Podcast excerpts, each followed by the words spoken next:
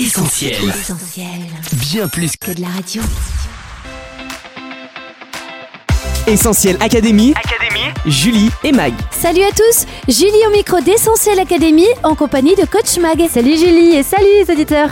Certains donnent le sourire et encouragent, alors que d'autres blessent, offensent ou font peur. Ce sont les mots. Oui, qu'ils soient courants, familiers ou soutenus, tous les mots ne font pas l'unanimité et sont parfois même au cœur d'une véritable bataille, des anglicismes au politiquement correct, en passant par la censure, on vous dit tout sur les mots interdits. Il y a quelques semaines, le Scrabble a fait la une dans les médias en interdisant l'utilisation de certains mots. Qu'en pensez-vous Et qu'est-ce qui peut conduire à ne plus utiliser un mot ou carrément à l'interdire? On vous a posé la question, on écoute vos réponses. Essentiel Académie. Julie et Mag. Euh, dans la perspective où le Scrabble est un jeu de société auquel les enfants prennent part en fait, c'est quand même assez légitime de supprimer certaines euh, expressions qui sont grossières en fait pour la meilleure éducation d'un enfant en fait. Bah, Si le mot est dans le dictionnaire, je trouve ça euh, totalement idiot. Même si ce sont des mots qui peuvent paraître péjoratifs au départ. J'estime qu'il y a peut-être plus d'autres problèmes à, à parler. Et après, bah, au niveau de ces mots, euh, je peux comprendre le fait qu'on nous les ait interdits parce que ça peut être offensant, mais après, si on commence à, à dire tel ou tel tel mot est offensant, on- pour moi, on ouvre un peu la boîte de Pandore. Le fait qu'on n'utilise pas un mot ou qu'on l'interdise, c'est les représentations euh, que euh, ça renvoie, les images et euh, la discrimination derrière qu'il peut avoir et qui peut se généraliser et pas forcément se généraliser mais persister en tant que stéréotype.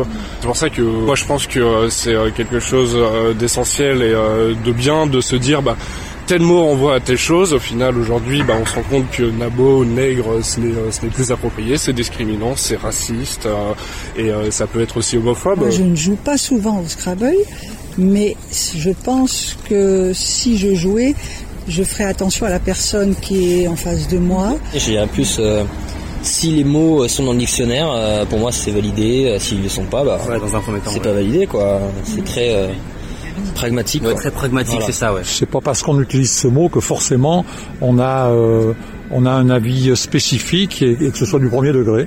Donc je trouve ça idiot, oui, de, de à partir du moment qu'ils existent, je vois pas pourquoi on les interdirait. Donc c'est pour ça que moi je soutiens ces démarches aussi euh, de, de remplacer les termes, ou en tout cas de plus utiliser, d'en trouver d'autres, euh, parce que je trouve que ça, ça rend aussi la langue vivante, intelligente, réfléchie.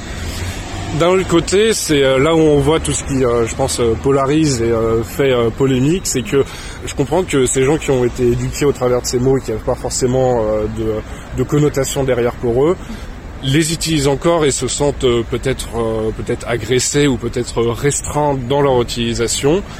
Et derrière, c'est aussi tout le débat de la liberté d'expression où c'est là tout, euh, tout l'enjeu et toute, euh, toute la complexité du sujet. Ça peut effectivement offenser certaines personnes. L'interdire, euh, c'est peut-être pas évident. Merci à tous pour vos réponses. Magon l'a entendu, c'est les dans le monde du Scrabble, puisqu'une liste de mots interdits a récemment été publiée. Effectivement, Julie, la nouvelle n'est pas passée inaperçue auprès des amateurs du jeu. C'est tout de même un petit bouleversement. Le règlement du Scrabble interdit désormais 62 mots jugés offensants, racistes ou discriminatoires, y compris en compétition. L'initiative n'est néanmoins pas toute récente. En 2021, le manuel du jeu indiquait déjà que les mots, je cite, constituant une incitation à la haine et à la discrimination étaient exclus. Avec le mouvement Black Lives Matter, la société américaine Mattel, éditrice du jeu, avait alors banni plus de 200 termes de la liste des mots utilisés lors de ces tournois. Si l'éditeur du jeu invoque une démarche dite inclusive et dans l'air du temps, certains joueurs français se sont mobilisés pour sauver certains mots. Pour eux, l'existence de ces mots est un fait et le Scrabble se doit d'en tenir compte. Il s'appuie sur les propos d'un des co-rédacteurs de la liste des mots autorisés de 1980 qui disait que les mots ne deviennent des insultes que lorsqu'ils sont utilisés dans une intention dérogatoire. Le comité de rédaction du dictionnaire officiel est allé plus loin et s'est révolté contre ce qu'il considère être une censure. Celui-ci a eu gain de cause puisque la liste de mots bannis a été significativement réduite, passant de 109 à 62. Au Scrabble, comme dans la vie d'ailleurs, n'espérez donc pas marquer des points avec des mots comme femmelette, nabo, boche, nègre ou encore shintok. Essentiel Académie. Julie et Mag. Si certains mots sont bannis du langage, coach, c'est parfois par superstition. En effet, Julie, c'est notamment le cas dans le monde du théâtre. Si porter du verre, offrir des œillets ou encore siffler ont la réputation de porter malheur, c'est aussi le cas d'un certain nombre de mots, à commencer par l'expression bonne chance que tout bon comédien, régisseur, technicien ou costumier qui se respecte doit bannir de son langage pour éviter un prétendu malheur. On retrouve cette superstition en Allemagne et au Royaume-Uni où l'expression alternative est casse-toi une jambe. En italien, on dit in bocca al lupo, signifiant dans la gueule du loup. De l'autre côté de l'Atlantique, en Amérique du Nord, les acteurs évitent à tout prix de prononcer le nom Macbeth. Nous autres acteurs pensons que ça porte malheur de prononcer le nom de la pièce que vous voyez là à voix haute. Ah ouais, Macbeth? La légende voudrait que cette pièce ait causé plus de blessés et de morts que n'importe quelle autre pièce de Shakespeare. Mmh, taisez-vous, gros ballot. Vous nous vouez au malheur. Quoi, en disant Macbeth? Oh, Arrêtez de dire ça. De dire quoi? Macbeth. Oh, voilà, je l'ai dit. Enfin, superstition encore et toujours, malheur à celui ou celle qui osera prononcer les mots vendredi, marteau, rideau ou corde. Ce dernier terme est banni sur les planches comme sur les bateaux car il peut désigner plusieurs cordages comme l'amarre, les coudes de grande voile ou encore la drisse. Si on ne dit que corde, forcément, ça sème la confusion. Selon une autre théorie, cette interdiction remonterait au Moyen Âge, époque où les troupes théâtrales, souvent itinérantes, vivaient dans la pauvreté. Les acteurs se retrouvaient alors souvent pendus pour avoir volé de quoi manger. Mag, il y a aussi des mots presque interdits. Ils ne sont pas vulgaires, mais selon le contexte, leur utilisation est débattue, voire proscrite. Oui, Julie, c'est le cas des anglicismes, très présents à l'oral ils hérissent le poil de certains défenseurs de la langue française et sont donc à éviter quand on rédige un document administratif. Ainsi, si vous avez l'habitude d'employer les mots checker, briefing ou encore data à l'écrit, optez plutôt pour vérifier, réunion préparatoire ou encore données. Néanmoins, ces injonctions frôlent parfois le ridicule quand il s'agit d'utiliser le terme micro-récit vidéo plutôt que de parler de story. Au Québec, la défense de la langue française est encore plus prégnante qu'en France. On ne va pas à KFC mais à PFK, le poulet frit Kentucky, et à Montréal, on ne fait pas de shopping mais on magazine. L'imitation des mots anglais donc, mais aussi des stéréotypes dans le langage, c'est ce que défend cette fois-ci l'écriture inclusive en éliminant toutes les expressions dites sexistes tels que chef de famille, mademoiselle ou encore nom de jeune fille. Publié en 2018, un guide coécrit par le ministère du Travail et celui de l'égalité femmes-hommes indique que ces expressions sont désormais bannies du droit français. Le mademoiselle a donc disparu de tous les formulaires, courriers, contrats de travail au profit du simple madame. Essentiel Académie, Julie et Mag. Plus grave, coach, c'est lorsque les mots sont interdits par certains régimes politiques. Effectivement, Julie, la censure touche aussi les mots. Comment ne pas évoquer celle du Kremlin, dont on a beaucoup parlé au début du conflit russo-ukrainien? Ainsi, l'équivalent russe du CSA a interdit aux journalistes et médias les mots guerre, attaque ou invasion, sous peine d'amende pouvant aller jusqu'à 50 000 euros, ce qui explique que bon nombre de médias ont dû arrêter d'émettre ou fuir à l'étranger. Ceux qui sont restés sur place, quant à eux, devaient parler d'opérations militaires spéciales ou comment ne pas assumer dans les mots la violence armée.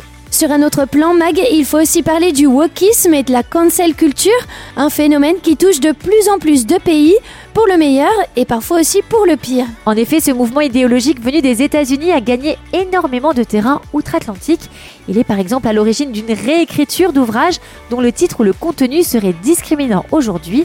Par exemple, le roman initialement intitulé Dix petits nègres par Agatha Christie en 1938 a été récemment rebaptisé ils étaient 10. Le problème, c'est que parfois les choses vont un peu trop loin. Par exemple, lorsque la Commission européenne propose, je cite, un guide sur la communication inclusive, traduisez par là un petit dictionnaire des mots interdits pour ne choquer personne. Selon ce guide, ne dites plus madame ou monsieur, mais MX. Évitez de parler de période de Noël, mais préférez l'expression période de vacances. Devant le tollé qu'il a suscité, le guide a fort heureusement été retiré, mais de nombreux intellectuels appellent à la vigilance, à juste titre, car manifestement, la censure des mots n'est pas réservée qu'à la Russie. Mag, on s'interdit parfois nous-mêmes de prononcer certains mots parce qu'ils nous font peur. Oui, Julie, c'est le cas des mots tumeur, cancer, suicide ou mort on utilise plutôt des formulations précautionneuses préférant parler de longue maladie ou dire que la personne a disparu, nous a quittés ou a préféré partir. de doux euphémismes pour moins nous confronter à une tragique réalité. Mais parmi ces mots qui font peur, nous gênent et que l'on auto-censure, il en est un qui dérange particulièrement, c'est le mot péché. Il faut reconnaître que la définition de ce mot ne plaide pas en sa faveur. Selon le Larousse, le péché est une transgression consciente et volontaire de la loi divine. Pour le petit Robert, c'est un acte conscient par lequel on fait ce qui est interdit par la loi divine. Transgression, loi divine, conscience, vous l'aurez compris, le mot péché n'a pas bonne presse, jugé tour à tour, obsolète, culpabilisant ou moralisateur. Tu dis qu'il n'a pas bonne presse, Mag, et pourtant, on l'entend régulièrement sous la plume et dans la bouche des journalistes sportifs. C'est vrai, l'équipe a pêché dans la finition. C'est une expression qui revient souvent, comme par exemple lors de l'analyse du dernier match de Ligue des Champions de Chelsea face au Borussia Dortmund. Et justement, le parallèle avec le football est frappant. Littéralement, le verbe pêcher signifie manquer le but, rater la cible. On comprend donc que le mot péché va au-delà de la contravention à une règle tu feras, tu ne feras pas en lien avec un interdit religieux. Péché, c'est manquer le but, c'est manquer le projet de Dieu pour notre vie. Paix, bonheur, relation privilégiée entre Dieu et sa créature, voilà ce qui était initialement prévu, mais en désobéissant de manière délibérée, nous passons à côté de ce plan merveilleux il n'y a pas de péché mignon, quel qu'il soit, le péché nous avilit, il nous domine, nous dénature et nous conduit au pire. On en constate les conséquences tous les jours dans l'actualité et, soyons honnêtes, aussi dans nos propres vies. Le péché nous entraîne toujours sur une voie dangereuse, avec pour destination finale la perdition éternelle, la séparation définitive d'avec Dieu. Le salaire du péché, dit la Bible, c'est la mort. Mais si ce mot péché peut faire peur, il ne doit pas être banni du dictionnaire de notre conscience. Appelons un chat un chat, regardons la vérité en face, ce péché qui nous enveloppe si facilement, et reconnaissons notre incapacité à régler seul le problème. Car si nous reconnaissons nos péchés, Dieu est fidèle et juste pour nous les pardonner. Oui, le péché n'est pas une situation définitive, il n'est pas inéluctable. Dieu a certes en horreur le péché, mais il aime le pécheur et il a le pouvoir de le pardonner, de le restaurer complètement, de lui faire grâce. À tous ceux qui se repentent sincèrement et mettent leur foi en Jésus, Dieu offre la possibilité de repartir sur de nouvelles bases, libérés du poids de la culpabilité et de l'emprise du péché pour enfin vivre la vie qu'il veut pour chacun de nous. Essentiel Académie, Julie et Mag. Merci coach pour ces conseils. Pour résumer les mots interdits, on retient 1. Que les mots offensants et discriminatoires au Scrabble, c'est fini. 2. Qu'au théâtre, mieux vaut ne pas souhaiter bonne chance. 3. Qu'au nom de l'amour de la langue française, il vaut mieux s'interdire de parler de stories sur les réseaux sociaux. Dites plutôt micro-récits vidéo. 4. Que les censeurs des mots sont partout, même là où on s'y attend le moins. Enfin 5. Qu'on aurait tort de censurer le mot péché, même si ce terme fait peur ou nous dérange. Ou sinon, il faudra malheureusement en assumer toutes les conséquences. Notre émission touche à sa fin. Merci à tous d'avoir été au rendez-vous. Comme d'hab, vous allez pouvoir écouter Essentiel Académie en podcast d'ici quelques minutes sur essentielradio.com, Spotify, Deezer ou notre appli mobile.